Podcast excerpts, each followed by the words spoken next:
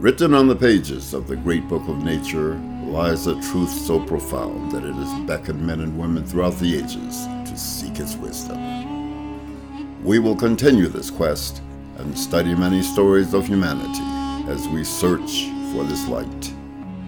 On this journey, we will examine philosophy, religion, and science to uncover the hidden mysteries behind myth and legend using the symbols of universal Freemasonry.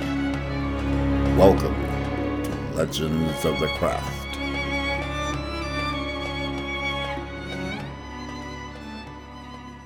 Welcome back to Legends of the Craft. I'm here with my co hosts, Brother Axel Savari, and today's subject is the Kybalion and Hermeticism.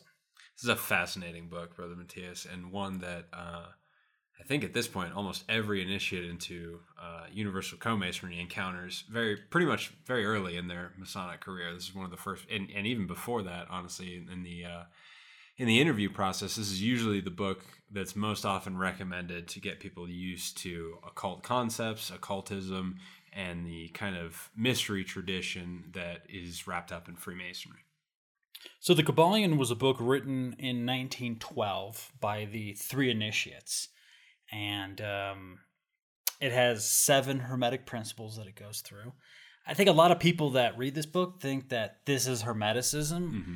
It's it's an interpretation of hermeticism. It's a commentary essentially on the Emerald Tablets, which is a document that's probably no more than a page or two um, which supposedly is a document that survives us from the time of Atlantis. Well, and it's also so the three initiates. By the way, first of all, the three initiates is a great uh, pseudonym here because it was it was written probably by William Walker Atkinson and maybe a few of his friends. He owned uh, yeah, like it? like Paul Foster Case, the Masonic Publishing Company. No, it's Yogi Publication. But Yogi Publication was headquartered in the basement of a Masonic temple in Chicago. Mm-hmm. Uh, so there's and and and and um, Atkinson was a Mason. So there's a huge connection to Masonry here uh, through the supposed writers. I mean, Paul uh, Foster Case was also a Mason, wrote several books on Masonry. Were they Theosophists too? Well, I mean, it depends how we look at the word. I mean, a lot of people consider themselves Theosophists in the sense of it being a word of mm-hmm. you know uh, learning the divine knowledge of God. Uh, were they members of the Theosophical Society? Um, I don't know that. I, I, would. I would probably say probably they were. Mm-hmm. I'm sure they were at least getting information from the Theosophical. Well, they they probably at least heard of the of the American headquarters in Wheaton, which is not far from Chicago. Like if their publishing company is in Chicago and they're esoterically minded, they probably heard about the TS headquarters in Wheaton. And I, and I say all this because this is a great example of the golden age of esotericism in terms of like writings, because there are so many books like this coming out, like Brother of the Third Degree, The Kybalion, all this kind of stuff is coming out of um, of the Theosophical Society's influence, not necessarily directly from the Theosophical Society, but this kind of reemergence of esoteric thought was was really popular at the turn of the 20th century. A hundred percent, I would bet that they were influenced by Blavatsky and by the secret doctrine. Uh, I mean, I mean uh, Atkinson under his other uh, pen names, uh, the Yogi Ramacharaka and uh, was it William uh, Demant Theron Q. Dumont. Yeah. yeah.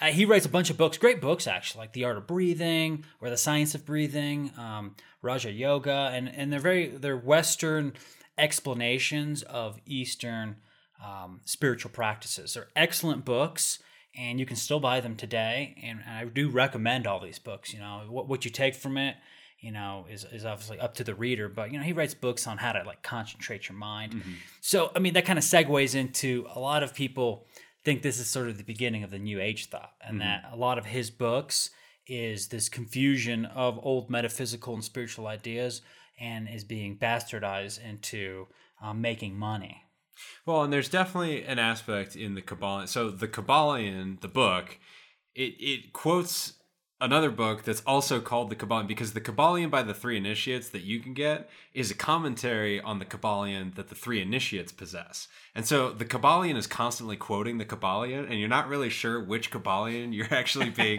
you're being read to from. Um, but this is kind of common of these authors is like they had all these ideas, and so like yeah, maybe there is, you know, a golden Kybalion that's written on, you know, platinum plates or whatever and exists in the Akashic realm only, but they uh they, they they kind of use these concepts to perpetuate these ideas, which I don't think cheapens it in any way, but you you'll hear like if you ever read it, the Kybalion is constantly quoting the Kybalion and it's kind of confusing at first because you're wondering which copy you're actually reading, but it's still good ideas. Well, when I read it the first time, I just was laughing. I'm like, man, the three initiates love themselves so much that they quote themselves. I'm like, wow, man, I should do that. So in the Kybalion, it's kind of it's become famous in in the New Age uh, kind of circles or sphere, I guess you'd call it, um, like you were saying, in the sense that there are these seven um, seven hermetic principles or laws. And it's funny. This is one of these concepts that has been expanded out so many times in like blogs and YouTube videos that people refer to it as you know the seven natural laws, the seven universal laws. People that have never even heard of the Kybalion are repeating the Kybalion and calling it all these different titles. But it has really kind of formed the basis of a lot of New Age thought. I mean, I think the book is excellent, and any you know practicing occultists, esoterics should read this book, and I think it's a great place to start because I think it's very simply written and it introduces you to these ideas. But to to repeat, like this is based on the Emerald Tablets, which is which is a document. Um, at least historically, that is 15, 1800 years old. It's it, it was preserved in the Middle East and passed down to us. And it comes from an age of uh, when Hermeticism was a major part of civilization. You know, uh, Hermeticism was something that was practiced in a lot of civilizations two, three thousand years ago, especially in the Middle East and in Africa. And what we know of Hermeticism um, is not the Kybalion again. This is something written in 1912. Hermeticism are, is usually a patchwork of documents. Um, and their That way predates this. Yeah, and and and and then of course it, Hermeticism becomes Gnostic, you know, around the the turn of of the of the of the millennia where Jesus comes and all that. So th- we're not going to get into any of that. Those are different podcasts. Uh, but just for people to know, the Kybalion is not the one only true source of Hermeticism, and you also have to take it within a, a, a modern lens because it is a 20th century document. It's not an ancient document. Don't think it is, and anybody that tries to convince you of it is lying to you. Mm-hmm. and and that's not to say that it doesn't it, you know it certainly has worth and is definitely something that's worthwhile to read and to understand and to get acquainted with the ideas. But like you said it's a reference to a much older tradition which itself isn't really structured or in, in the sense that you know we think of ideas originating from one thinker and then being passed down hermeticism like you said it's it's a quilt historically of all of these different um, principles and ideas that have kind of been stitched together over time by even by various religions or philosophies and it's kind of adapted itself to wherever it finds itself in history So let's let's list off the, the seven laws, and then we're gonna go through them, and of course give our commentary on each. So we're gonna do a commentary on a commentary on a commentary on a commentary. So the first principle is the principle of mentalism. The second is the principle of correspondence. The third, the principle of vibration. The fourth, the principle of polarity. The fifth, the principle of rhythm. The sixth, the principle of cause and effect. And finally, the seventh, the principle of gender. So before we get into the the nuts and bolts of the principles, there's this great quote from the Kybalion, and it might be a quote of the Kybalion from the Kybalion, but it says, "The principles of truth are seven. He who knows these understandingly possesses the magic key, before whose touch all the doors of the temple fly open." What te- what doors of the temple do you think they're talking about there? This is not a real temple made with actual hands. This is the temple made not of hands, eternal in the heavens. And, and the key is you find this in a lot of esoteric traditions. I mean, this is like the veil of Isis. Like we are trying to move from a place of knowledge to a place of wisdom. And the key is what unlocks the door to this temple of wisdom. And so all this esoteric writings, all this this metaphysics that has been taught for thousands of years is an attempt to teach individuals the means by which to attain wisdom. Because wisdom is knowledge in practice. Mm-hmm. You, you can collect all the knowledge in the world, you can be the smartest guy in the whole world, but at the end of the day, it doesn't do you any good unless it's applied. Mm. And it's applied and then it becomes wisdom. Well, that's interesting too because a key has to be applied to a lock in order to open a door. Just having a key does you no good unless you know where the lock is and how to turn it. Or you have a door without a key, then you'll never be able to open the door. So mm-hmm. you need both of these. Yeah. Well, and this so this temple idea I think is important to bear in mind as we go through the podcast because these the the Kybalion is meant as a stepping stone. It's not you know a complete a completeness in and of itself. These are they're very much principles to be used. Like the idea behind this is that you you use these principles in order to shape your thinking and by shaping your thinking you end up kind of guiding yourself more accurately through the world. And and you know, if we look at Theron Q. Dumont's uh, the principles of, of concentrating the mind or the concentration of the mind or whatever that book was like that was definitely kind of along these same lines that atkinson was thinking when he and maybe some others wrote the Kabbalah. Well, just a little side note: when you when you ever watch that, uh, I don't know, was that documentary or show, The Secret, where Uh-huh. it's teaching you how you can use your mind to get really rich, which is, I mean, that thing just like destroyed the metaphysical world. Yeah. Uh, if you if you like that, I'm sorry. I mean, I, I think the basis of it is true, but that it, it really manipulated a lot of people in thinking they could just sit around and wish for a Ferrari. Well, because this is the basis of that idea. It is. Yeah, that that that documentary and that whole system of thinking that came out of that, like you can see the fingerprints of the Kybalion in that. It's a complete ripoff, in my Yeah, opinion. a total ripoff.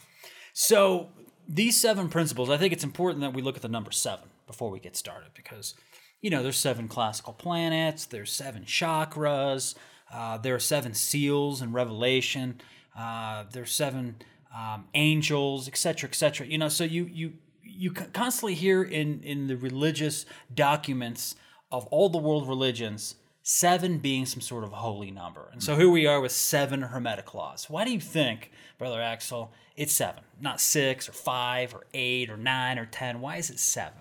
Well, I think it, it it comes from a study that's older than the Kybalion in the sense that like there is some spiritual connection between number and reality and understanding. Mm-hmm. That that by proceeding through the you know the first ten numbers in our system, which everything else is built off of, that there is some kind of I, th- I believe it was Pythagoras that came up with this idea that one through ten have these specific spiritual meanings. That one you know one is all contained, two is divided, Three is, you know, the two having a child. Four is the elements, the elements of the earth.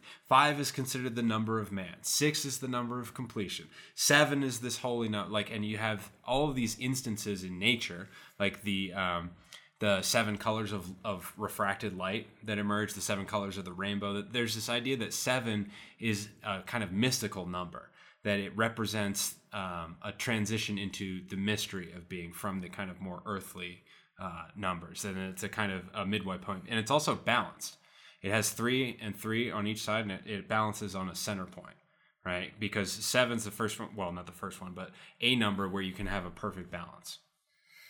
Yeah, no, I agree 100%. And, and I'll just add a few few things to that. I mean, I think seven, like you brought up light. I mean, uh, in, in the electromagnetic spectrum, there there's basically seven colors that we can see with the visible eye um, red, orange, yellow, um, green, blue, indigo, and violet. I mean, obviously there's shades of all these, but there's there's there's these seven colors, and that's what makes up a rainbow. So you know, as you're saying, like I think the ancients derived from nature the truth that they taught in their temples. So the number seven is because we see seven in nature, and well, let's just use the rainbow because it's easy. So the rainbow has these seven colors. You know, you see this in nature, and so then they're like, well, then what do each of these colors mean? And so they established a law based on all of these. And you, you see the same thing in the Old Testament with Noah making um, a pact with God, uh, the Noahide law, which is a law of seven. This is this is before the Ten Commandments, and it's it's seven rules. It's the original uh, commandments that the Jews followed, and it, they call it the Rainbow Covenant. You know, it comes it comes from the time after the flood. So I think what the ancients are doing is they look at nature, they see something, and they keep seeing. Well, this number seven keeps reappearing in nature. You know, you see it in music, you see it in, in, in, in mathematics. And so what they do is like, well, we have to derive our systems around these truths. Mm-hmm. 'Cause I think I think today a lot of people make up a lot of stuff just based on random thoughts and dreams and, and concepts. But the ancients were looking at nature as mm-hmm. the template. So I think the seven is there because it's in nature. Yeah. Well, if we look, you know, we look at the seven days of the week, and we can say that's an arbitrary, you know, man-made creation. But where does the seven days of the week come from? They come from the, the ancients' assignment of the seven classical planets each one of those days. I, I don't even know how many people are aware that each of each of the days of the week in English actually comes from, um, or the names themselves come from a classical planet. Like each each day has a planet associated with it because again, that's what they're looking at is like what they're seeing in nature is what they're replicating in the structures that they're mm-hmm. coming up with for their civilizations. So you have seven days of the week. Well, why do you have seven days of the week? Because there are seven planets that rule the destiny of, of mankind. Why are there seven classical planets? Well, those are the seven that we can see with the naked eye. What else can we see with the naked eye? The seven colors of the rainbow. So it's it's it's all coming from this kind of like experiential and empirical knowledge of the world around them. And they're like, well, if I'm experiencing this, then this is probably the structure of what's going on. So in Hermeticism, and this is not really mentioned in the Kybalion per se, but the number seven comes directly from the seven planets. So each planet they saw as a governor of fate. So there were seven fates that ruled man. Now, this is manifested in astrology. So that's when when you look at the planet Jupiter or Saturn, they have certain properties that affect your per- personality in a natal chart, for example. So the the Hermeticists said, well, there's these seven planets, and th- they are binding us uh, to the earth. This is a prison of which you know our spirit or soul is trapped in a body, and we have to escape. But we have fate around us. We have these seven planets, these seven governors. So what we need to do is act in such a way as to overcome the power of the fates. And by overcoming their power, we can escape this prison of flesh and ascend into uh, this reunion with God. And that's essentially what these principles are meant to be. It, it, it's how those fates operate, and, and the, the basic idea of the Kybalion is if you understand how all this stuff works, you too can use it. You can't break it, you can't go against it. You can't, you know, you can't imagine yourself more powerful than these principles. They're, they're just baked into nature, they're baked into the universe. But if you understand how they operate, then you can adjust your actions accordingly so that you're not buffeted from side to side by all these things that are blindsiding you that you don't you don't understand why these things are happening to you. Well, it's because you don't understand these seven principles. And so the key is what you just said. The key to opening the temple doors is understanding your own nature, overcoming those things that hold you back, and then opening the doors of the temple is essentially escaping the power of the planets and and going up to this temple made not of hands in which, you know, the great creator dwells in. So let's get into. I like that you ended on the great creator there because let's get into the first principle of uh, the Kybalion, which is the principle of mentalism. And the way that the Kybalion defines this is that the all is mind and that the universe is mental. So, w- what are they saying when they say the, the all is mind? What is the all, and what does it mean that it's mind?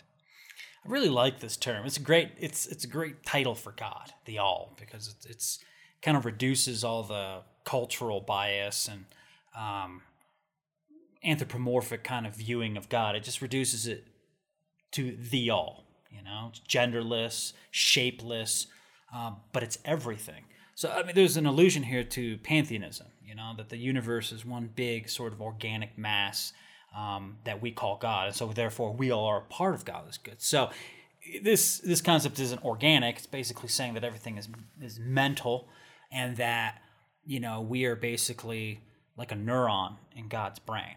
But we all make up God. We're part of God. We're not God in, in totality, but we are a shard of God. So this is kind of the I would say the, the origin point of of one of the what I would call the faulty New Age ideas that you know we're all God. I'm God. You're God.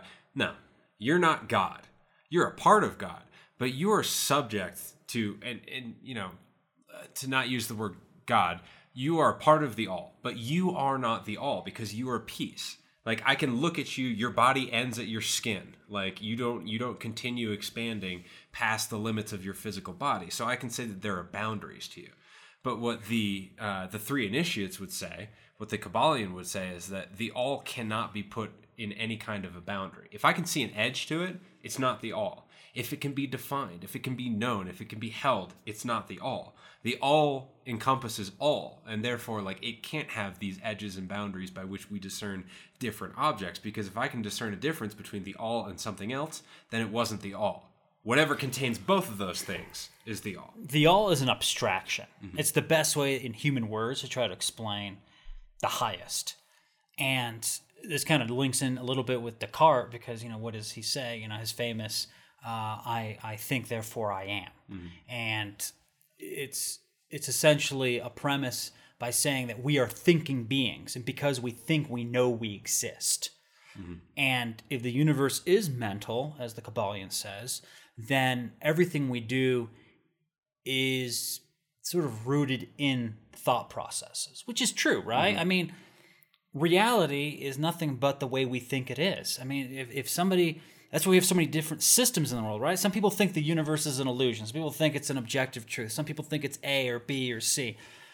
And for you, it's absolutely true. Like we are completely rooted in our thought. Our thought is who we are. It makes us. It binds us. So the way we think is extremely important. And the mysteries is attempting to help us think in a more clear way, right? Yeah, and I think you know there's been so much inundation in our culture of, of this particular idea because I think it's the bastardization of this is essentially you know the secret. lack of a dude.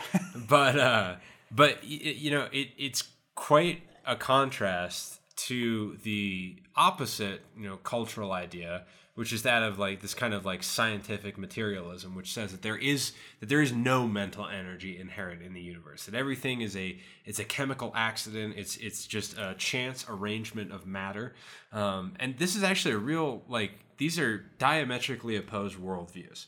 Like to believe that everything the substance of everything is thought it's mental. Like that is entirely different from what we've been kind of led to believe culturally in the sense that there is you know there's there's no inherent meaning to the universe. There's no inherent energetic aspect to the universe. It's all a series of rocks bumping into each other essentially whether they're you know atoms or, or actual like space rocks forming planets and, and star systems. This is a very ancient idea that's that's starting to be kind of reintroduced and and I think merged with the with the materialist view, which is that there is a animating intelligent energy in the universe that that is the the prime cause of the matter. You know, for a long time we've put matter as the cause of thought, but the ancient world put thought as the cause of matter first. And therefore, this is where you get all the teachings of these ancient systems in controlling yourself. Everybody thinks that this is just some arbitrary, like, oh, why do I have to subdue my passions? Why do I have to work on my physical body? Why do I have to control my thoughts? Why do I have to abstain from this, that, or whatever? It's because the world is mental. And so if your thoughts aren't clear, then your view of the universe isn't clear. And you can't obtain the the truth of how it functions. So by you know, eating certain things, not indulging in excess, uh, exercising, all the things that these ancient schools used to teach would help you create a, a mind that was more efficient and was able to see reality. So again, this this is why this book's so great because it's showing you the premises by which all the actual teachings are based on. I think that's another thing that the secret gets wrong is that you know the universe is thought or it's made of thought. It's not made of your thought. It is a it is a specific thought that's being had by an entity if you if we can even use that word that's so much greater than your own mind that you can't even like fully grasp it in in your mind. I think a lot of people hear the the the universe is thought or the all is mind and think, well, well, I can just think everything to be different and then it will be. But it's not your mind. It's the all's mind. It's the all mind, so to speak. It, it is Well- all of mind. I do agree with you, but I mean, I think if you if you reach a certain level of mastery, you can manifest things. You know, I think the uh, the the adept, uh, whether it be spiritually or you know in commerce or in science, like you do get to the point where you start creating things with your own thoughts. Mm. So I think you can reach that point. It's not you sitting on your couch wishing for a Ferrari again, mm-hmm. but I think you know someone like Einstein, you know, they reached a certain level of mastery over their own mind in which they were manifesting ideas. They were mimicking the all. Mm-hmm. You, you see what I'm saying? I do, and I, and I think that's because like it, it's because of the other six principles that we're we're about to get into is that only the starting you know axiom is all is mind, but there are six more principles that define it, it's it's essentially it's a seven step process of creation. But there's a process of creation. Things do get created. You don't just stop at oh the all is mind. Well, I'll just imagine whatever I want and it will be so. Like no, there's there's six more principles that have to be acted upon because that that's the other thing is that the universe is not passive thought. It's it's it, it is a, a thought that manifests because you know there's stuff around me that I can touch. Maybe that's just signals in my brain, but either way, something has happened here to make me believe I'm touching a table and not thin air. Right? Like something is being created. This goes back to the re- you know, the real ancient mysteries, you know, where you actually had to learn real math and real science, because you know someone like Einstein, which is tapping into the cosmos, in a sense, he's he's not creating stuff from thin air. What he's doing is he's understanding the rules by which the all operates. That he's he's understanding the scaffolding or the framework of this mental state of the cosmos, and then he's able to derive truth from it. He's able to, um, I don't think manipulate. Sorry, word. He, he's able to steer around the obstacles and and to gain the truth that he's specifically seeking to answer the questions uh, which he was answering in the early 20th century. So you know part of this principle is that it teaches you how to understand the true nature of energy power and matter. And and we have to you know bring back einstein.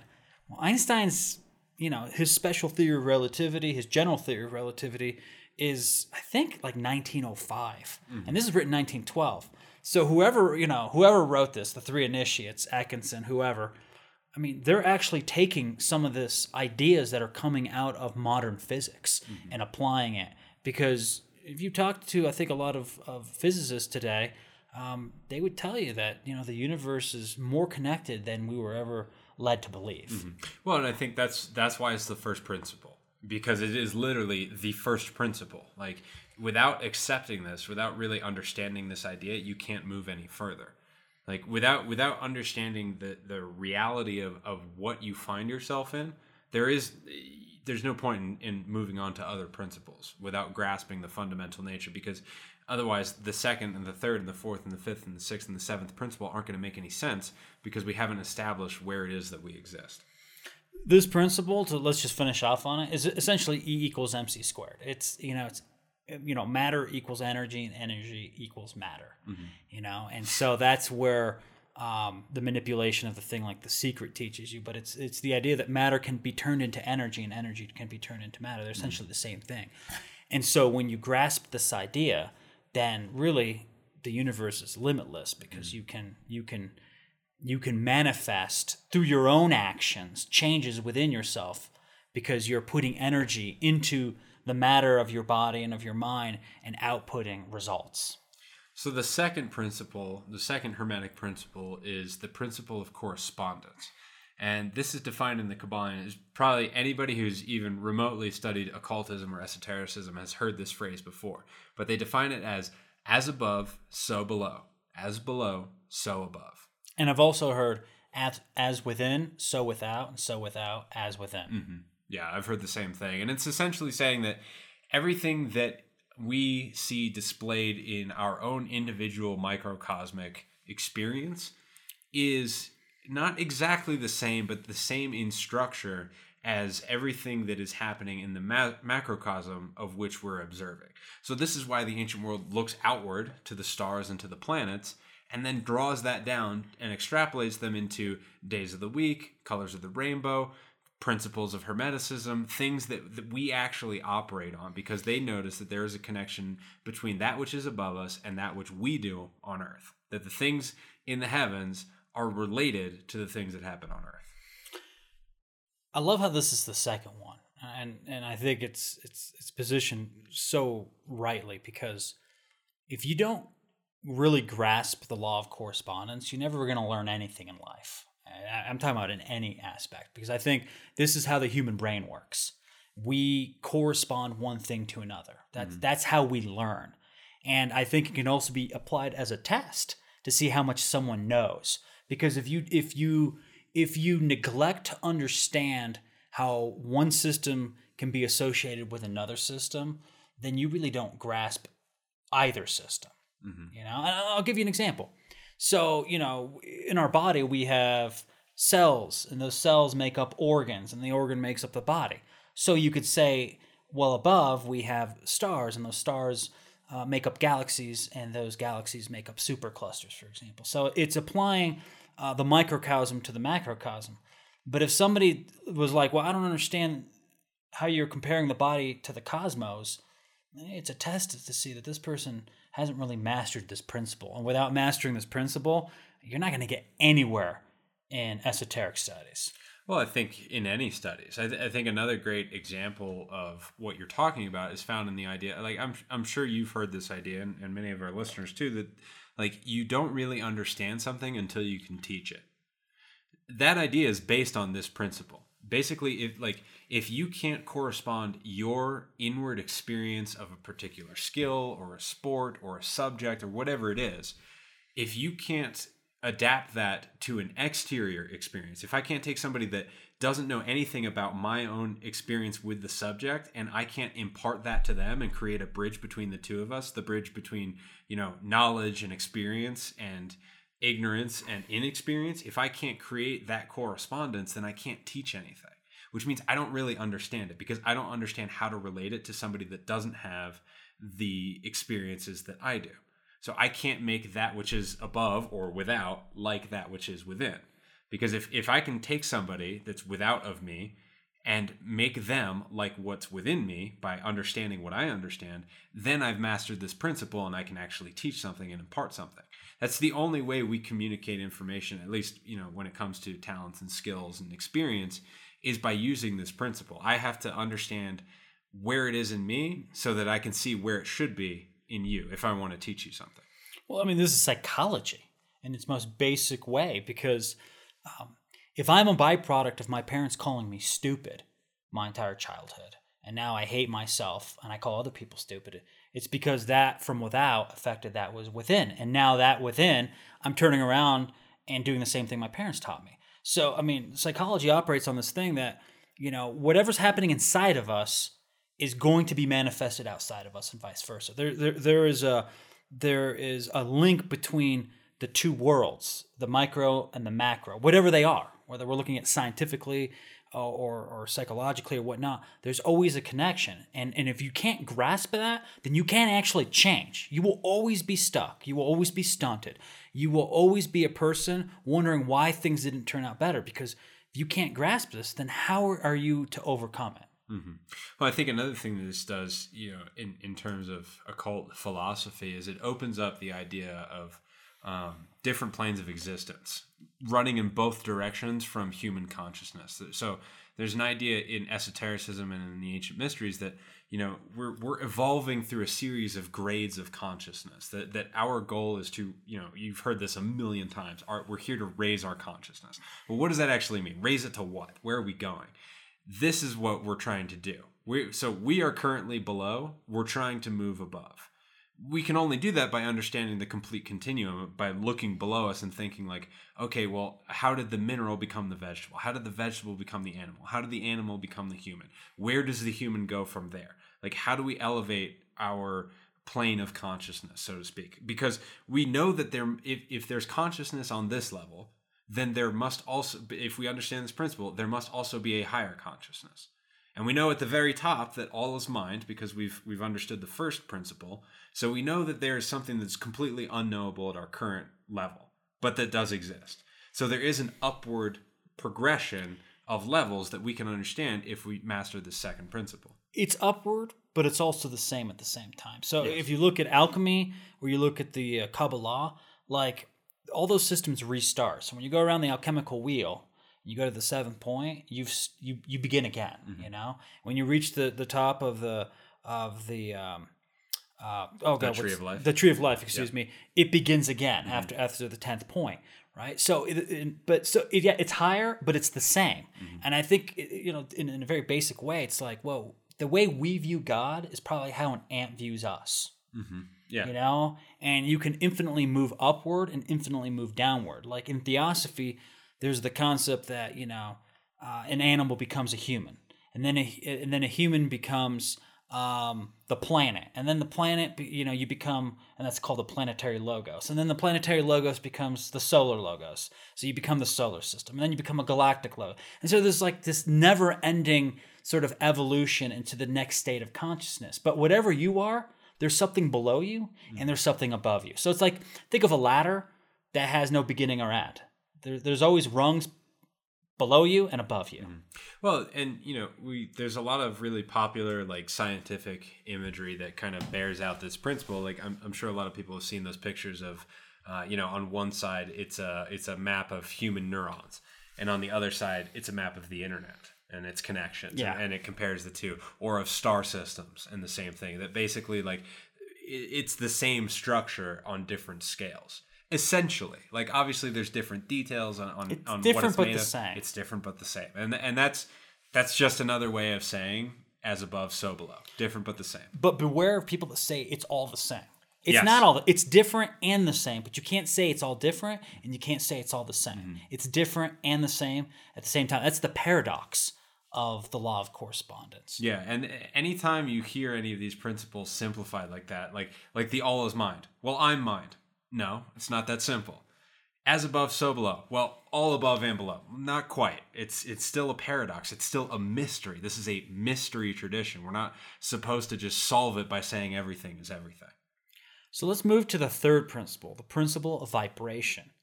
Nothing rests, everything moves, and everything vibrates. The Kybalion. What's the what's the secret interpretation of this? And I mean in, ah. qu- the secret in quotes interpretation. I mean, I, I've heard too many people I know tell me that you know I got to raise my vib- my vibrations. Or vibrations I'm operating low. at low vibrations. Eh, this is one of those things that eh, again people love abusing it, and everything is just vibrations. And I'm like, yes, the universe is vibrations. I, I agree with that. You know, science would would agree. You know, like you know with the superstring theory. You know, it's everything's operating some sort of vibrations, but it's not that simple either mm-hmm. Um, how are we supposed to measure that? Because this is not talking about vibrations in a scientific way. This is talking about a spiritual vibration. And and I think when you look at it that way, it's something that can't be measured with instruments. So we have to be careful when you start judging people whether you know they're vibrating on a higher level or a higher plane. Well, and it's just that like you know different vibrations produce different results. I think is is is the gist of, of this idea is that you know the lower or slower vi- uh, rate of vibration will produce denser objects, whether they're physical objects, emotional objects, mental objects, or spiritual objects. They depend on on the rate of vibration. So what does that really mean? In, in a material sense, it could mean that like whatever matter is vibrating slower is denser. And we can look at this in science. Water at a very low vibration is frozen. It's solid. Water at a very high vibration is either boiling and at a, in a state of uh, motion or it's steam. that's floating through the air and it's dissipating. So we, we can we can look at this in, in a very material sense and see that like lower and slower vibrations produce denser results, whereas higher and faster vibrations produce more ephemeral results. Nevertheless, it's it, it is a good analogy for what we're trying to do. So this is the idea that by heightening our vibrations, quote unquote, you know, we we we become more in tune with the mental state, the mental plane. Um, and so you get ideas here about, and, and he and he writes this in other books, uh, especially um, on um, on the different yogas. But this is where if you eat meat, you are you're eating dense matter, and therefore you're becoming more dense and more tied to the earth. You know, you're you're becoming uh, slower, so to say, spiritually. This is where if you indulge in too much um, alcohol or drugs, you you are you're attaching yourself more to the earth than than to the air, and so your vibrations are slowing down. And you know, and as a final example, it's music. So when we listen to you know classical music or other music that's you know inspiring and, and draws out the best of us, we're we're elevating our thoughts to a higher vibration. But if we're listening to a bunch of military drum beats, then we're grounding ourselves to earth. So, how we interact with other people uh, in terms of our language, what we eat, what we ingest, those are the things that lower our vibration, or quicken our vibration. There's a very cheesy modern way of saying this that I, that I think actually comes out of out of the Kybalion and its associated works. But you've heard the idea before that you know you are you are the sum total of the five closest people to you. That basically like you take on the vibration of the environment that you put mm-hmm. yourself in. If you're around a bunch of people that are doing drugs and drinking all the time and just kind of not really aspiring to be anything greater than what they are, well then that's what you're going to be because you're not changing the kind of the nature of the motion around you if the nature of the motion around you is cyclical and it's kind of just spinning and at the same level then well obviously it's never going to move like if you surround if you just live with a bunch of drug addicts it's going to be really hard for you not to be a drug You addict. get you get drowned in it. You get mm-hmm. drugged down into their activities. Yeah, and I think that's that's what this principle is saying is that you know we can extrapolate this from you know ice, water, and steam up to social circles, behaviors, aspirations in the mind. If your highest aspiration is to make a bunch of money, well, that's going to be your vibration. You're going to make a bunch of money. You might have to sacrifice some other things about yourself to do that, but it, it all depends on where you place your motion. That's where you'll vibrate. Like where you put your energy, that's what will move and that's what will vibrate. Well, and to put this in another analogy, which is more scientific, and if you move, the, okay, the faster you move um, towards the speed of light, time begins to slow down. And if you were to reach the speed of light, time would stop completely. Now, we don't know if we could actually live moving at the speed of light, but if you're on a spaceship moving at the speed of light, time would stop. And that's why it's called an event horizon on a black hole, because uh, it's sucking in light at the speed of light, and so it just turns into a, it's black. It stops. Nothing's can't- happening. Nothing. We can't horizon. Mm-hmm. see it. Um, and when you look at it that way, it's like you, you can see the real application of, of this this faster movement. I'm not sure it applies 100%, but I, I think scientifically it's it's a great analogy. So, you know, if we become the light, if we move at the speed of light, then we will, you know, time will stop. And if time stops, well, then you can be anywhere in the mm-hmm. whole universe instantaneously. So, you know, maybe this idea of, you know, becoming God or rejoining God or becoming one with the all. It's just a matter of if we become the light, literally, mm-hmm. then then death fails. That's immortality because time has stopped. Mm-hmm. Yeah, it's it's funny how you know modern science, in its own language and its and in its own way of doing this, essentially ends up repeating things that you know initiatic traditions have been saying for millennia. That you know, the more you become a being of light, the more immortal you are. You know, and and in a sense, like obviously modern science wouldn't use that language. But using their own language, you've just described what is essentially a state of immortality and dimensionlessness. Well, I think people tend to think the ancients were so great, and they were mentally, but they didn't have the science we had today. They didn't have the apparatuses, the technology. Now, if we could sort of bind the ancient knowledge with modern technology, I think the limits of of what we could become is endless. But mm. it's funny, we've gained the technology, but then we forget the meaning of it all. It's just facts in a book in order to make a better cell phone. Mm-hmm. Yeah, and I and I think that that uncoupling has kind of resulted in, in the world where you know we've we've got this division between uh, all is mind and all is matter. Like I don't think it was it was meant to be portrayed that way. I think that had we you know combined those two schools of thought, we'd we'd have a much more um, potentially untapped society. So the fourth principle is the principle of polarity. Everything is dual, everything has poles, everything has its pair of opposites. Like and unlike are the same, opposites are identical in nature, but different in degree. Extremes meet, all truths are but half truths, all paradoxes may be reconciled. The Kybalion. You know, and it's interesting that this is the fourth principle. This is the principle at the center of the seven, right? And I think that it's the one that unlocks everything. Because what it really seeks to do away with here is the idea that things are different from one another. In the sense that, like, you know, it, it, it's it's one of those ideas that kind of it doesn't exactly blow your mind, but it shifts your perception enough to think that, you know, oh yeah, there's hot and cold, but both of them are temperature. Like there's you and me, but both of us are human. Like there, it, it- it's it's what establishes a connection between individual pieces. And like there are individual pieces. There's you and me. There's this computer and this desk. Like there are different things but they're also the same. Like it's it's it's a paradox that resolves itself The first time I really understood this was looking at political systems. So, you know, people like, oh, fascists are bad and communism may be good. Or, you know, at some point, some people said the opposite. They were real fans of fascists, uh, of fascism in the 1940s, 1930s, and they detested communism.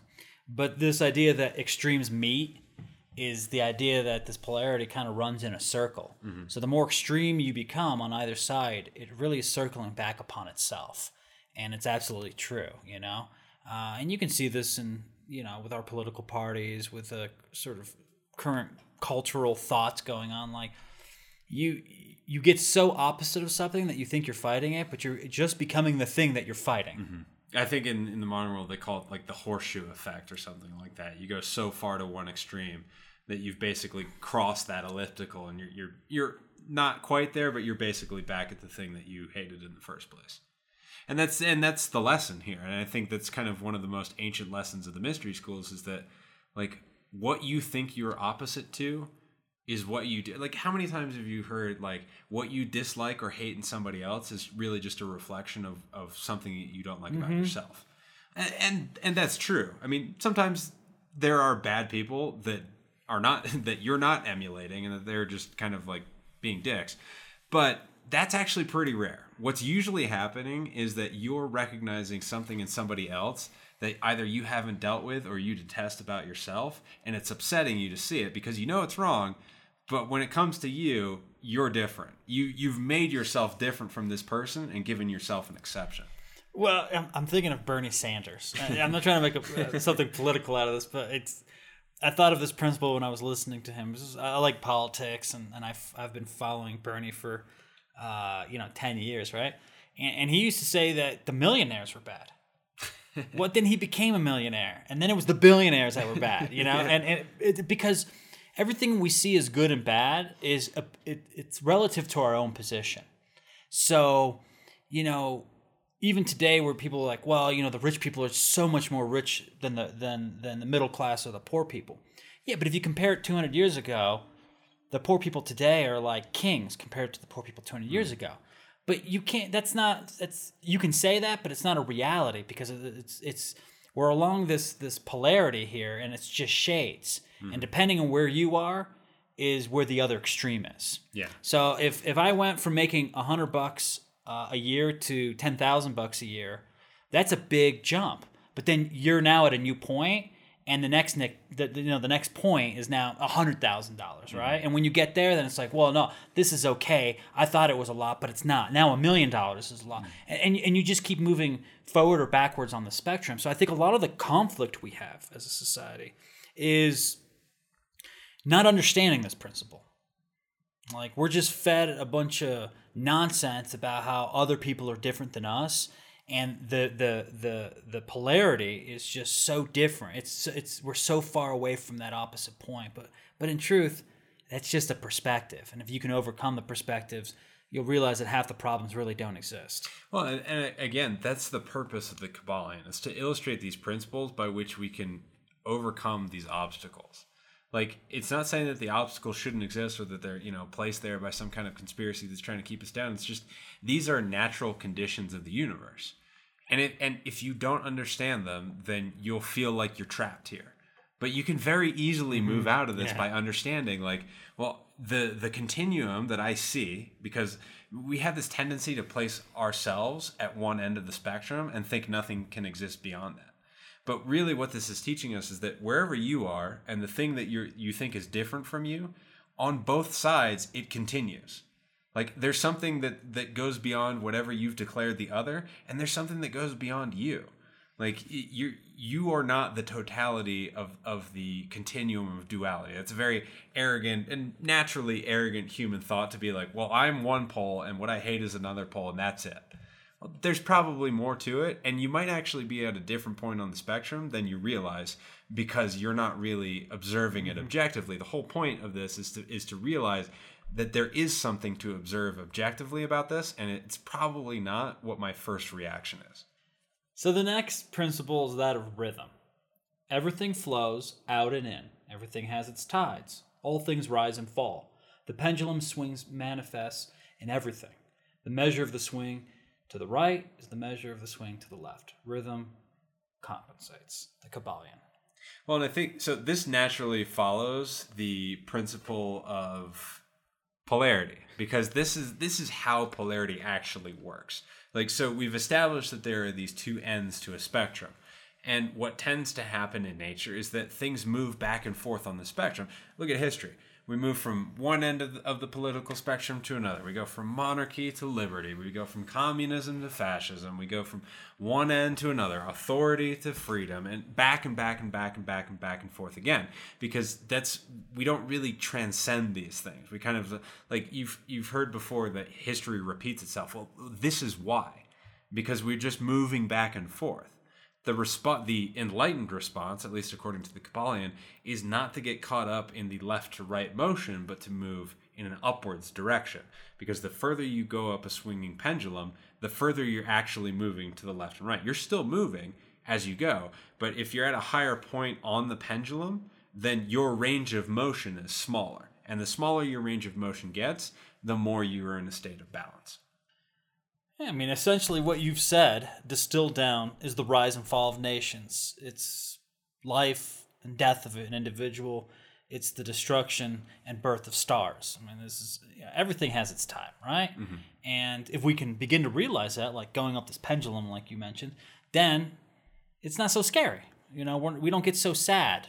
You know, the people way down low on the pendulum, they're the ones that are the, the most scared. You know, they're fearful, they're embarrassed, they're jealous, all those like crude emotions is because they don't understand the swing. And so the swing is just taking them on this like this this rough boat ride through the ocean, right? You know, they're on a ship and the waves are just thrashing and they don't understand why. But you go up that pendulum, like you stated, and you're like, oh, now I understand why there's waves. Now I understand why things are being uh, pushed back and forth. And so then your life, your death, all the all the good and bad things between quotes that happen to you, they make sense. And, and then you're no longer scared and you're no longer sad and you're no longer jealous and you're no longer all that stuff that just makes us awful human beings. Well and i think this is an exceptional the, the, the time that we're living through right now is an exceptional exa- example of exactly what you're just talking about. Because you know we, we've kind of like I don't know if it's the rate at which we consume information or, or what contributes to this, but we act these days as if every crisis that happens is like the only crisis that's ever afflicted humanity, and everything for the last four and a half thousand years has just been peace and prosperity. Like we literally, at least in this country, we literally had this very same set of circumstances manifest only a hundred years ago. And it's just that most of us weren't alive for it that we and we don't remember it and it wasn't really talked about before this that we think that this whole like pandemic situation is new. Like we go back to the the 1300s in Europe when a third of the population died of the plague. Like that was probably pretty frightening at the time. But on a on a long enough view of the pendulum, we can notice that humanity moves in and out of these states of crisis and peace, of conflict and resolution. Like this is not the only time when things are going to appear chaotic and, and and the times of order that we nostalgically look back to those are not going to be the only times of order. Order will manifest again. Things will calm down. They'll get excited again. Like this is what happens. You know our own lifetimes are not enough to measure the entirety of the human experience. Well i think this principle if we were to tie it to a human study would be history. Those that know history know the rhythm of life because they you're right. We, we don't live long enough to understand these things, but that's why we have developed writing and books and the internet. Like we have all this knowledge. We can go back and and in a decent way, you know, know what they did, especially in the last two, three, four, five hundred years. Um, so you know, like this thing with the pandemic, like we, we have data from the, uh, the Spanish influenza. You know, we have data from the bubonic plague, all those type of things that has happened in history. So then we can compare so here is where comparison becomes the tool by which to understand that things aren't as bad as we thought they were. Or if they are really bad, then then we can do something about it because we're like, well, you know, this happened in the past, whatever situation it might be, and it, and it was never this bad. So this is pretty bad, and we need to react quickly to it. But those that don't master history will never mm-hmm. master this principle because they're just they're ignorant. They don't have anything to compare to. And you know, I've said this before on a show. You know, if you're a high school, you know, uh, boy or girl, and and, and you you know somebody breaks up with you you think it's the end of the world. And, and emotionally you feel like the world's coming to an end because your first love broke up with you and doesn't love you. It's not that big of a deal as you move on because you create new relationships and now you create a historical pattern by which to compare your relationships.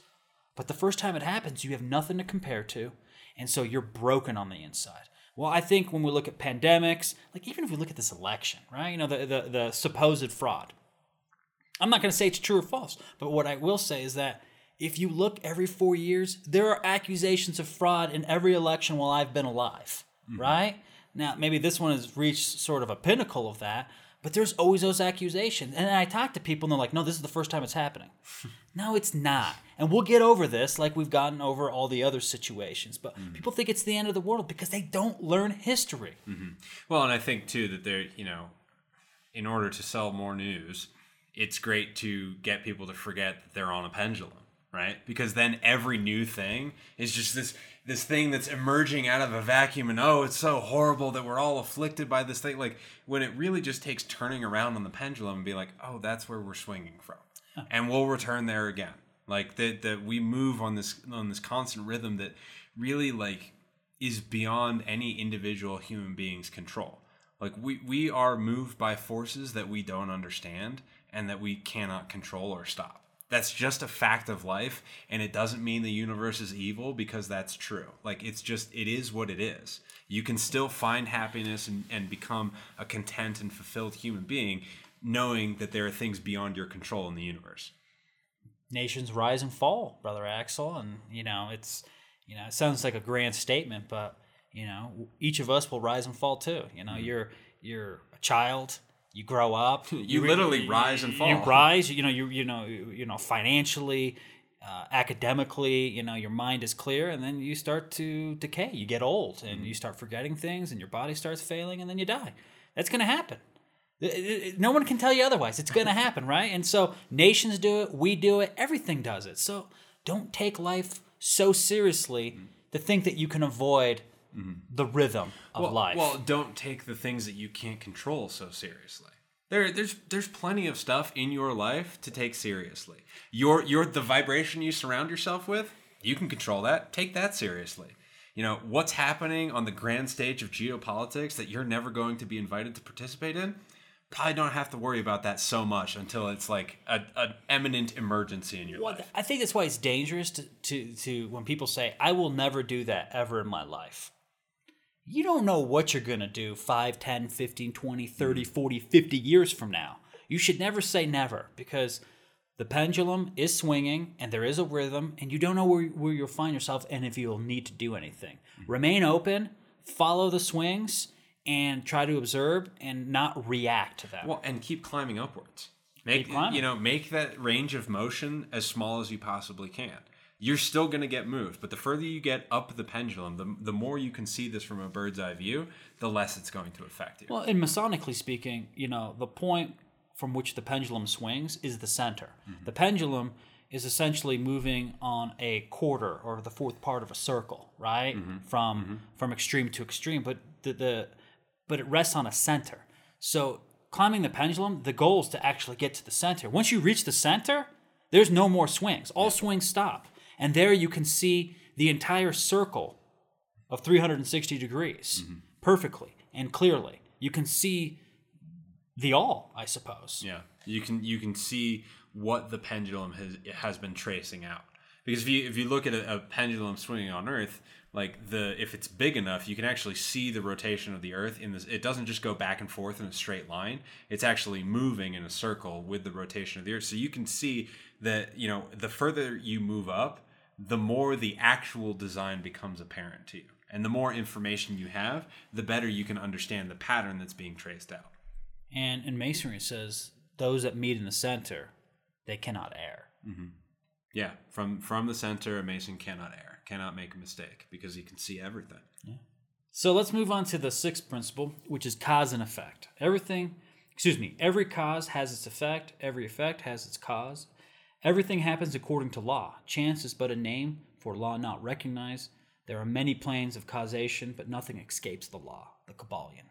This, I think, is the part that they like to leave outside of the secret because this is the consequences of, of, of, natural law here. And as human beings, we don't really like consequences all that much. But this basically says that everything in the universe, every action, every thought, every every step forward that is taken is connected to everything else that has happened in the universe, and that nothing emerges out of nothing you know, uh, unless you know we get into philosophical discussions about the all and the limits of the all and, and, what's beyond the all and where the all came from. But while we live, this is a very practical part of the philosophy is that you know while you're alive, you are under the law of cause and effect. You're not going to escape it. So make sure you're causing the effects that you want to live with, because you will get your effects and you will have your causes. So we can choose to make our causes and our effects better, but we cannot, you know, excuse ourselves from the consequences of our actions.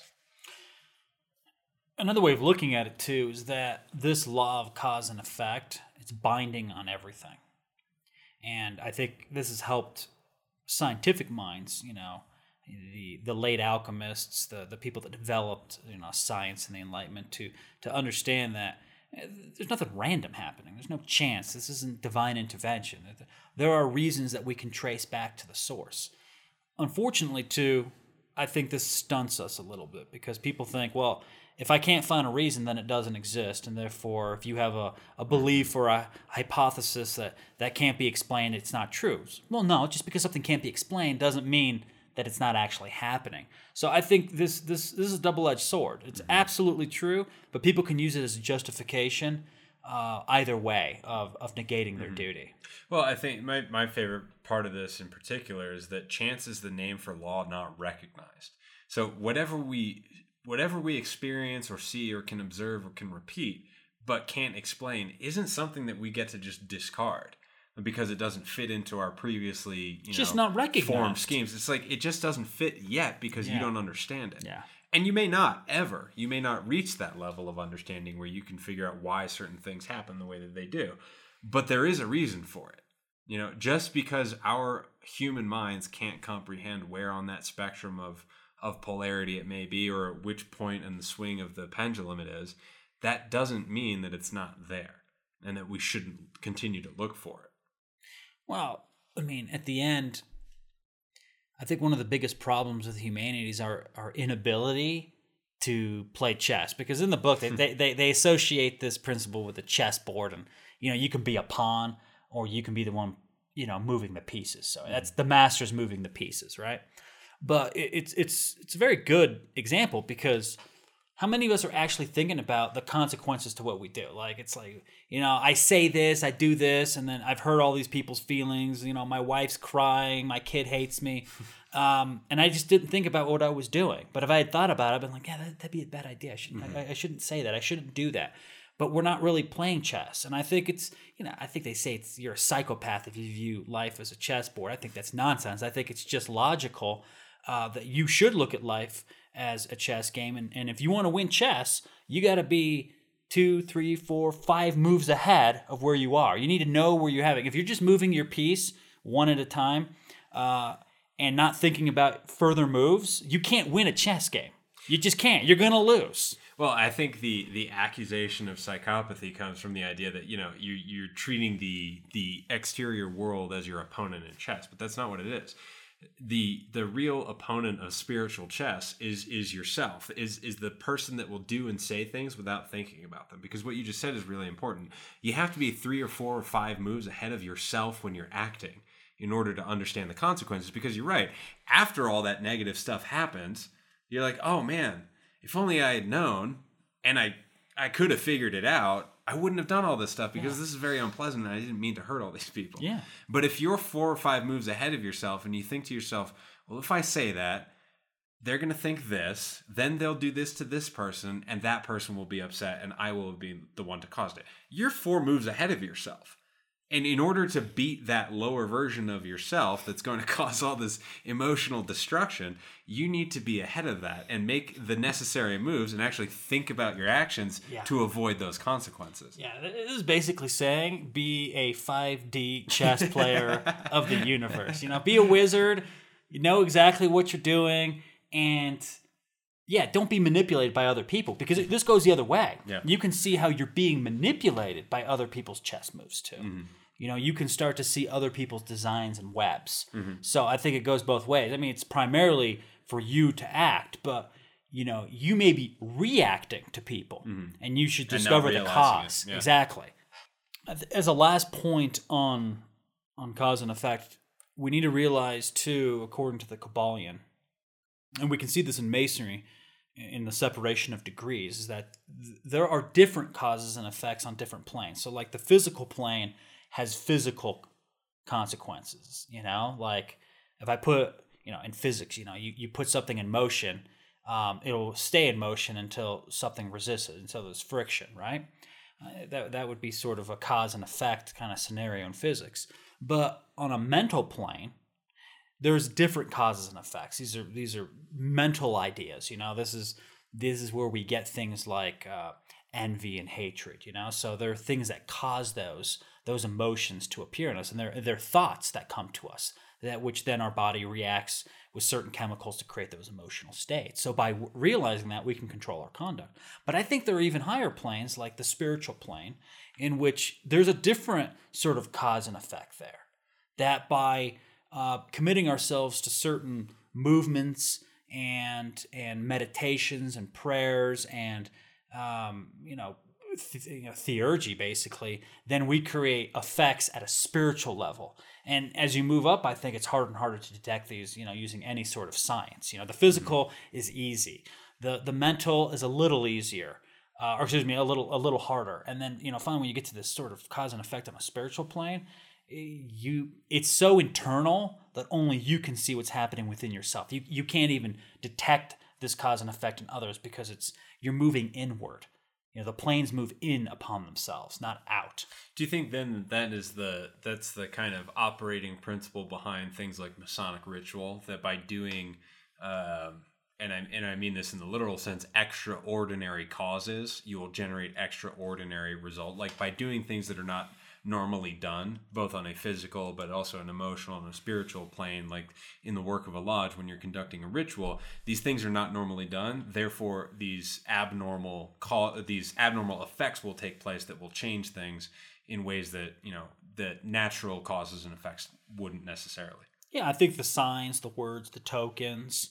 Um, you know, people from the outside would say these look silly. You know, why are you doing this? This is a stupid club. But no, we. I think it's because those are mimicking certain aspects of nature in a spiritual way that that's it's affecting our psyche. It's affecting our soul. And so by repeating these movements, by by repeating certain words, incantations, invocations, etc., we are altering the vibrations of our spiritual uh, being. And so this is where all the, the laws start to compact. So when we understand these on a physical level, then we can move on to a mental level, and and, and I think of, uh, finalizing it at a spiritual level of understanding of these principles. So it's funny. It's like there's th- there's there's seven laws, but each of these laws are operating seven within its own plane. So there's really more than seven. Yeah. You know, it's seven times how many planes you believe there are. And in some traditions, there's seven planes. So it's seven times seven. So let's get to that seventh principle here. Something nice and easy and uh, not controversial at all. The principle of gender. Gender is in everything. Everything has its masculine and feminine principles. Gender manifests on all planes, or so the Kybalion You know, says. so I've been I've been in a couple study groups with this, and man, peop some people got real upset because with the uh, modern social justice movement, um, you say this and you're a misogynist, uh, or this is antiquated, or this is uh, byproduct of the patriarchy. Um, I think that's an un- uneducated point of view because this is not talking about men and women. This is talking about masculine and feminine. So this is talking about a magical principle that there are sort of two forces, and every male body has both masculine and feminine energy in it, and every female body also has male or masculine and feminine energy. So it, we every every living being is composed of this dual energy, and it's not talking about uh, gender roles or this or that. That's that's that's that's for cultures and governments and, and people to argue about. This is at a spiritual level. So it's saying that we both have these, and in fact, what we need to do is bring them into balance. And when we have balance, then then we have the inner male and the inner female um, meeting together and equal. Well, and the, the other idea here is that this is the energy that you know the the magician or the adept or the initiate. This is what they'll. This is what fuels all of this. And if and it's it's interesting, you can actually look at this like in society, like the um not necessarily the tension, but the the kind of the magnetic force between men and women in terms of like you know starting families and everything. This this is at the heart of the origin of civilization. Is this kind of like force between the two physical genders as they were manifested. Now, obviously, the principle is embodying something that's far more esoteric and occult, something that goes much deeper than what we see on the in the outside world. Um, but like this movement back and forth between masculine and feminine and the interplay of these two energies is what creates everything in the world. Like every human being is a product of the interaction of masculine and feminine energy. There's no denying that. That's where we come from. So all of human life, all of human consciousness, and all of human achievement is the result of the interplay of masculine and feminine forces. and I think that's the problem with people that are uh, at conflict with with themselves. It's because their masculine and feminine forces are not in balance. They they don't speak to each other. They're not communicating. So people that are overly, you know, masculine, let's call, uh, uh, what's what's the term? Um, um, oh God! Are you thinking of the Proud Boys? No, I'm not thinking of the Proud Boys. I'm thinking of uh, toxic masculinity. Toxic masculinity, Toxic okay. ma- I mean, look. I mean, that does exist as, as a concept where you know some men become so manly that they're barbarians. You know, like Impossible to talk to. Yeah. yeah, I mean, every everything is a is a measuring contest, so to say, and I, you know, so that does exist. And then on the other side, you could say that you know some women are so feminine that um, they negate the possibilities of of accepting the other side of energy. You know, really, like if if you look at the at the modern uh, idea of gender and sex that's emerging, um, it may have come from the Kybalion. You know, it mm-hmm. basically says that that this principle manifests on the physical plane as sex. Mm-hmm. You know, males and females, but it, that gender is a term used on a higher plane. It's an energetic force. that- yeah, Exactly. that can be that can be different from one's physically manifested sex. And I, and I think that the Kybalion actually completely allows for that. It's not to me this is not antiquated or binary or oppressive in any way. It actually it, it affirms the principle that one's gender is a result of interior forces that are displayed in the outside world depending on how they're balanced within the physical form. But that the physical form is not the truth of these ideas that these ideas exist at a different level at a place that we can't really approach with with physical manifestations. Now, today, I think this has been taken in a context with saying, well, you know, there are there are more than two genders, um, and we can see that that's happening worldwide. You know, with, with you know additional pronouns and and designations for for these different genders, and I think that sort of follows suit with um, the Kybalion. I think it's it's still. I think the modern movements are, are they're negating the spiritual side of these things and, and focusing uh, on the on the physical side of it way too much. So I think they're kind of missing the mark with it.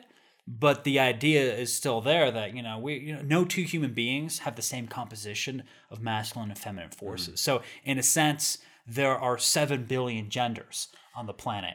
There are two sexes biologically, mm-hmm. but there are as many genders as there are people, at least in, in, in this sort of perspective of the Kybalion, because we all are are different. It's like it's like having two gases, and you know you just have different mixtures of those gases. You mm-hmm. know, 90 10, 80 20, 60 40, 55 45. We're, we're all different, and, and we're changing it as we make decisions to change things in our lives. and so on to infinity i mean like it, it definitely identifies like if we go back to the principle of polarity like there are these two opposite forces. Like and like you said with your example about toxic masculinity and femininity we've all met people that are hyper masculine and hyper feminine like those two archetypes do exist. We all know uh, know of those kinds of people.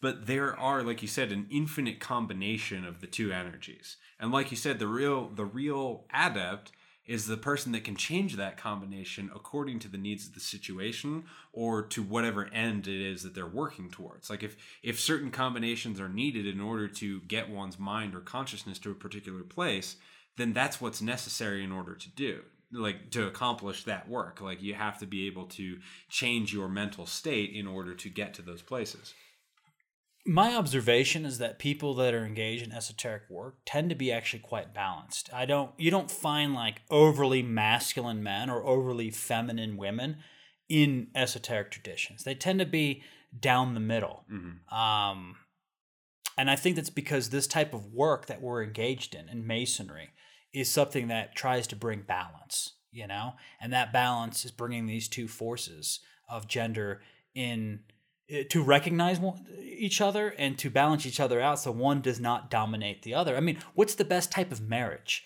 Is the best type of marriage one where one person dominates the other, or is it where each of the, each you know members of of uh, you know each person in the marriage, um, though they may have different roles, have an equality mm. of participation and contribution. And contribution, you know, and I, I think that's what we're trying to do. But it's, you know, we can look at it a marriage, but we can look at it at a partnership in a business.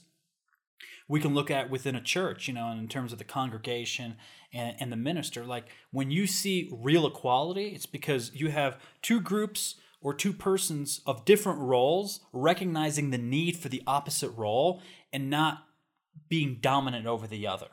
Well, and I think in a, in a more mundane way too, you can kind of look at the history of um, you know chivalric organizations of which i would say that masonry is a descendant of but like so why did the order why did these orders of chivalry even emerge in the first place right?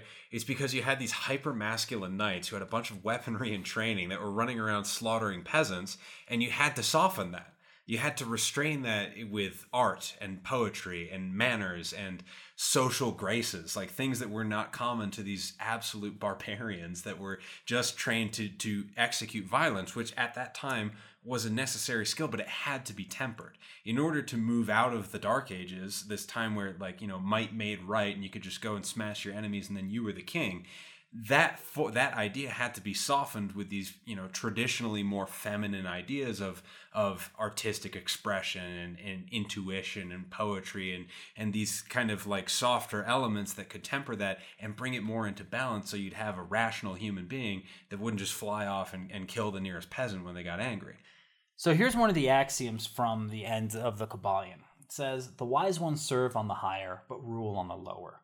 They obey the laws coming from above them, but on their own plane, and those below them they rule and give orders, and yet in doing they form a part of the principle instead of opposing it. The wise man falls in with the law, by understanding its movements he operates it instead of being its blind slave. Just as does the skilled swimmer turn this way and that way, going and coming as he will, instead of being as the log which is carried here and there, so is the wise man as compared to the ordinary man, and yet both swimmer and log wise man and fool are subject to the law. He who understands this is well on the road to mastery. This is one of my favorite um, little passages from from the Kybalion because I, it's it's true. Like we we we are there's a river of consciousness. There's a river of truth, and the log and the swimmer are both on there. But one has become conscious enough using the seven hermetic laws to to be able to manipulate the currents and and navigate through the water so they can go where they want within the river. You mm-hmm. can't leave the river. Yeah. You, you can't uh, turn the river backwards. But you there th- this is what free will is. So I think what they're saying is that the log, which is the ordinary human being, is so unaware of the laws that they think they're free, but they're not. They're just a log going down the river and the river's controlling them. But if you become a master over yourself, you attain some level of free will. And I think this is the purpose of Freemasonry. Freemasonry is trying to educate us and be like, look, we're all born logs. but become a swimmer. Mm-hmm. And here's how you become a swimmer. And ironically, the first step to becoming the swimmer is massive amounts of discipline. It's massive amounts of of preventing yourself from doing the things that your body wants to do. And otherwise, you're just going to stay a log. Yeah, well, I, I think you know we see that in the symbolism of masonry, in particular with the rough and the perfect ashlar. We're all born filled with knobs and excrescences and rough surfaces and weird parts coming off of us at odd angles, and the only way to even get close to becoming uh, a perfect stone is to start knocking stuff off. Like, and that's you know that's painful. To chisel things off of you that you thought were a part of a necessary part of your own existence. That's difficult. Just as the log gets bashed against the rocks in the river, so too must the, the ashlar take the blows from the hammer and, and have these things knocked off of themselves. And I, I think you're right. Like, it only starts with massive discipline. Not necessarily just physical, but in controlling yourself and, and shaping those rough edges to be something other than what they are. That's only the very beginning then you have to you know to use the Kybalion's analogy once you've turned yourself from a log into a human then you have to learn how to swim. And that's what i think the seven hermetic principles are doing is that okay you've managed to become a human. You're, you're trying to look beyond you know whatever it was that you were uh, kind of ruled over by. Here's how you start to navigate these waters. In a Masonic lodge, you have seven officers that are of the utmost importance the three principal officers and the four assistant officers. Um, these are the seven master masons that make a lodge just, perfect, and regular. And I think it's here we go, number seven, right? Because I believe in, in one way of looking at these seven officer lodges, they are each one of them one of the seven hermetic principles. And by filling that office, being that officer for a period of time, you are working through this principle. You're you're emulating it in ritual. So the movements and the words that you memorize to fulfill that position and your duty in that position is a fulfillment of that part of the law. So whether you're conscious of it or unconscious of it, you are becoming that hermetic principle. Mm-hmm. Of course, it's more powerful if you're aware of it. And that's why I think Masonic ritual, you know, when we look at our Mailcraft brethren who repeat the ritual and have no idea why they're doing it, it's just some sort of club like thing they do, they're still getting something out of it on an unconscious level. But to those that are aware of it, like in co-masonry, then it's even more potent because you're really manifesting these principles in such a way as to evolve more quickly. Well, and I think that's you know one of the many reasons that masonry is structured as a progressive art, like that there are a series of degrees that you move through because you can't just understand all seven of these all at once. If you've never heard of the seven hermetic principles, you know, trying to jam them all into your head at once doesn't make any sense. And, and they proceed in a logical order. You want to start with the idea that all is mind and contemplate that for a second because that's going to make the principle of correspondence make some sense and so on and so forth throughout the structure of it like you, you have to proceed just in the same way as in masonry you proceed through the officers you don't just jump right into being the right worshipful master as soon as you take your third degree you move through each one of these principles understand them and then you're able to use the next one which has compounded the ones before it So I got a question for you, brother Axel. Is the master of a lodge mentalism or gender? Is it the first or the seventh law? this is the hokiest answer in all the universe, but I think it's both. In, in the sense that you know you move you move through this ladder. So in in the sense that mental gender being the or gender being the principle of creativity. Well, a master creates the work of the lodge by holding everything together, by being the linchpin of those officers, by guiding them through their work. They are the ones that are creating whatever is being created in the Masonic Lodge. But they're also at the very top. Like they they are the mind of the lodge. They hold the entire structure of the ritual within their mind. You know, all the all the officers below the master, they don't have to have a complete grasp of the lodge. It helps, but if they only know their job, like that's enough because they're assigned a particular duty whereas the master is responsible for the entire lodge. So I think that represents a point of transition in, in the sense that both are needed because really it sits between, like you said earlier with the alchemical wheel. When you finish, you're actually beginning again. I agree with you, I, uh, but I, I would say that the Tyler is mentalism because the Tyler stands outside of the door of the lodge and really the whole lodge is encapsulated within that duty. Mm-hmm. The Tyler being a senior past master, so it's not somebody new, but somebody that's that's expert. So I tend to see the master as the principle of gender. Once you've mastered being a master mm-hmm. of a lodge, then you have mastered the principle of gender. I think that's the ultimate thing. Like you know, as a senior warden and a junior warden, you know, one is very masculine and one is very feminine. But then as master, you reconcile Combine the two, yeah. and then and I, and I agree because I think at the end of your tenure as a master, well, you're then you're supposed to become an immediate past master and a Tyler. So yeah, I think it. re- I, I think it's beautiful what you said. You begin again because the master is never done. Mm-hmm. They've they've mastered one aspect and now they must begin again. Um, from the first principle all the way to the seventh, but I do think the order is important. Yeah. You can't start with gender. Mm-hmm. You start and with gender think you when go it makes out sense. of order either. No. like I, I, I think the the Kybalion does outline a very logically consistent order to the principles that makes a lot of sense.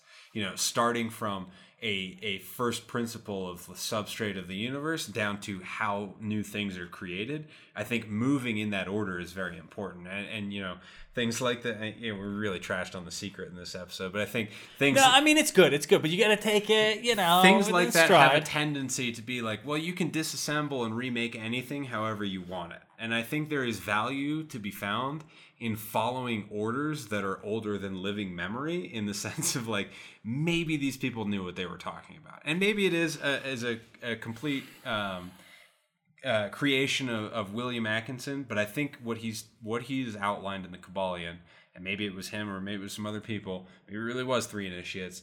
I think it points to something that is older and more consistent than we necessarily give those kinds of things credit for.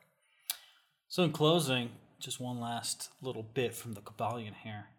True Hermetic transmutation is a mental art. And I think that's a beautiful way to finish off our podcast. Thank you for listening to Legends of the Craft. This podcast is purely the opinion of brothers Matthias Comsier and Axel Suvari and does not represent the official views of Universal Comasonry. Universal Comasonry is a Masonic order founded on the principles of liberty, equality, and fraternity that admits men and women without distinction of race, religion, or creed. For more information, please visit universalfreemasonry.org.